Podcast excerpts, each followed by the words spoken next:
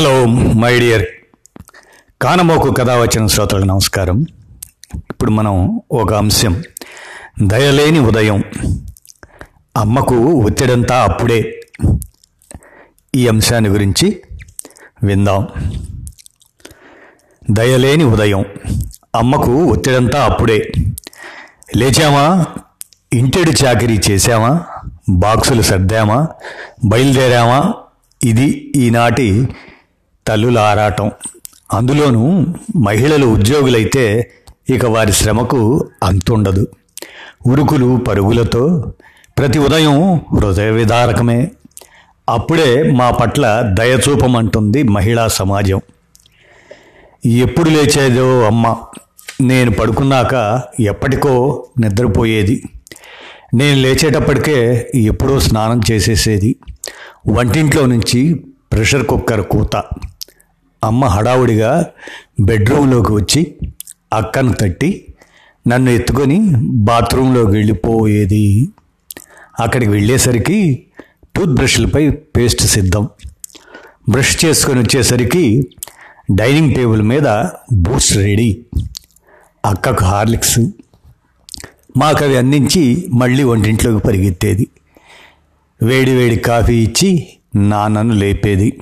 Coffee తాగుతూ నాన్న paper కేసి చూస్తూ సోఫాలో కూర్చునేవాడు. అమ్మ మాత్రం వంటింట్లో నుంచి బెడ్రూమ్లోకి అక్కడి నుంచి స్నానాల గదికి ఏదో గుర్తొచ్చి వాకిట్లోకి ఇంకేదో మర్చిపోయి మళ్ళీ వంటింట్లోకి పరుగులు తీస్తూ మధ్య మధ్యలో కాఫీ తాగేది. ఒక్కో రోజు కాఫీ సంగతే మర్చిపోయేది. అక్క మహా పుదుపరి పైగా చాదస్తురాలు స్నానానికి వెళ్తే నీళ్ళు ఖర్చయ్యేవి కావు. సబ్బు అరిగేది కాదు. అరగంట దాటినా నీళ్ళ శబ్దం వచ్చేది కాదు. మళ్ళీ అమ్మే రావాలి. లేని ఓపికంతా తెచ్చుకొని వీపు రుద్ది మరీ స్నానం చేయించాలి. తర్వాత నా వంతు. నేను మా సిగ్గరి చాలా చలాకి. నా స్నానం నేనే చేస్తానని పేచీ పెట్టి ముఖం కూడా సరిగ్గా తడవకుండా అర నిమిషంలో బయటకు వచ్చేవాడిని వీపులో చిన్న విమానం మూత మోగించి స్నానం చేయించేది. అప్పుడు నాన్న నాకు మద్దతుగా వచ్చేవాడు. రేపటి నుంచి మీరే చేయించండి వాడికి స్నానం అనేది అమ్మ. ఆ రోజు ఈ రోజు వరకు రాలేదు. గడియకోసారి గడియారం వంక చూస్తూ పనులు చేసేది అమ్మ. చిన్న గ్యాప్ దొరికితే చాలు. చకచకా వచ్చేసి అక్కకు జడలు నాకు యూనిఫామ్ వేసేది. వెనక్కి తిరిగేసరికి అమ్మ మాయం. వాకింగ్ నుంచి వచ్చిన తాతయ్యకు మందులు తులసి కోట పూజ ముగించుకొని వచ్చిన బామ్మకు ఫిల్టర్ కాఫీ ఇవ్వాలి కదా. కాసేపటికి వంటింటి సంగ్రామం జోరందుకునేది. టిఫిన్లు మధ్యాహ్నానికి భోజనాలు లంచ్ బాక్సులు తాతయ్యకు రాగిజావ బామ్మకు ఉప్పు లేకుండా వంటలు. అష్టావధానం కాదు శతావధానమే. స్కూల్ బస్సు రావడానికి సరిగ్గా ఐదు నిమిషాల ముందు అమ్మ జెట్ స్పీడ్తో పనులు చక్కబెట్టేది.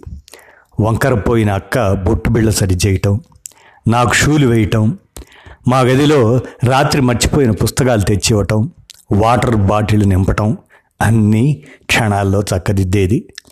మమ్మల్ని బస్సు ఎక్కించి లోపలికి వచ్చేసరికి నాన్న టిప్ టాప్గా తయారై టిఫిన్ చేస్తూ ఉండేవాడు. అల్లం పచ్చడి బాగుంది. రేపు గాడలు చేసేవోయి. అని ప్రేమగా ఆదేశించేవాడు. అమ్మ సరే అంటూనే చకచకా గదిలోకి వెళ్ళి అర నిమిషంలో రెడీ అయ్యేది. వంటింట్లోకి వెళ్ళి గబగబా రెండు ఇడ్లీలు తినేది.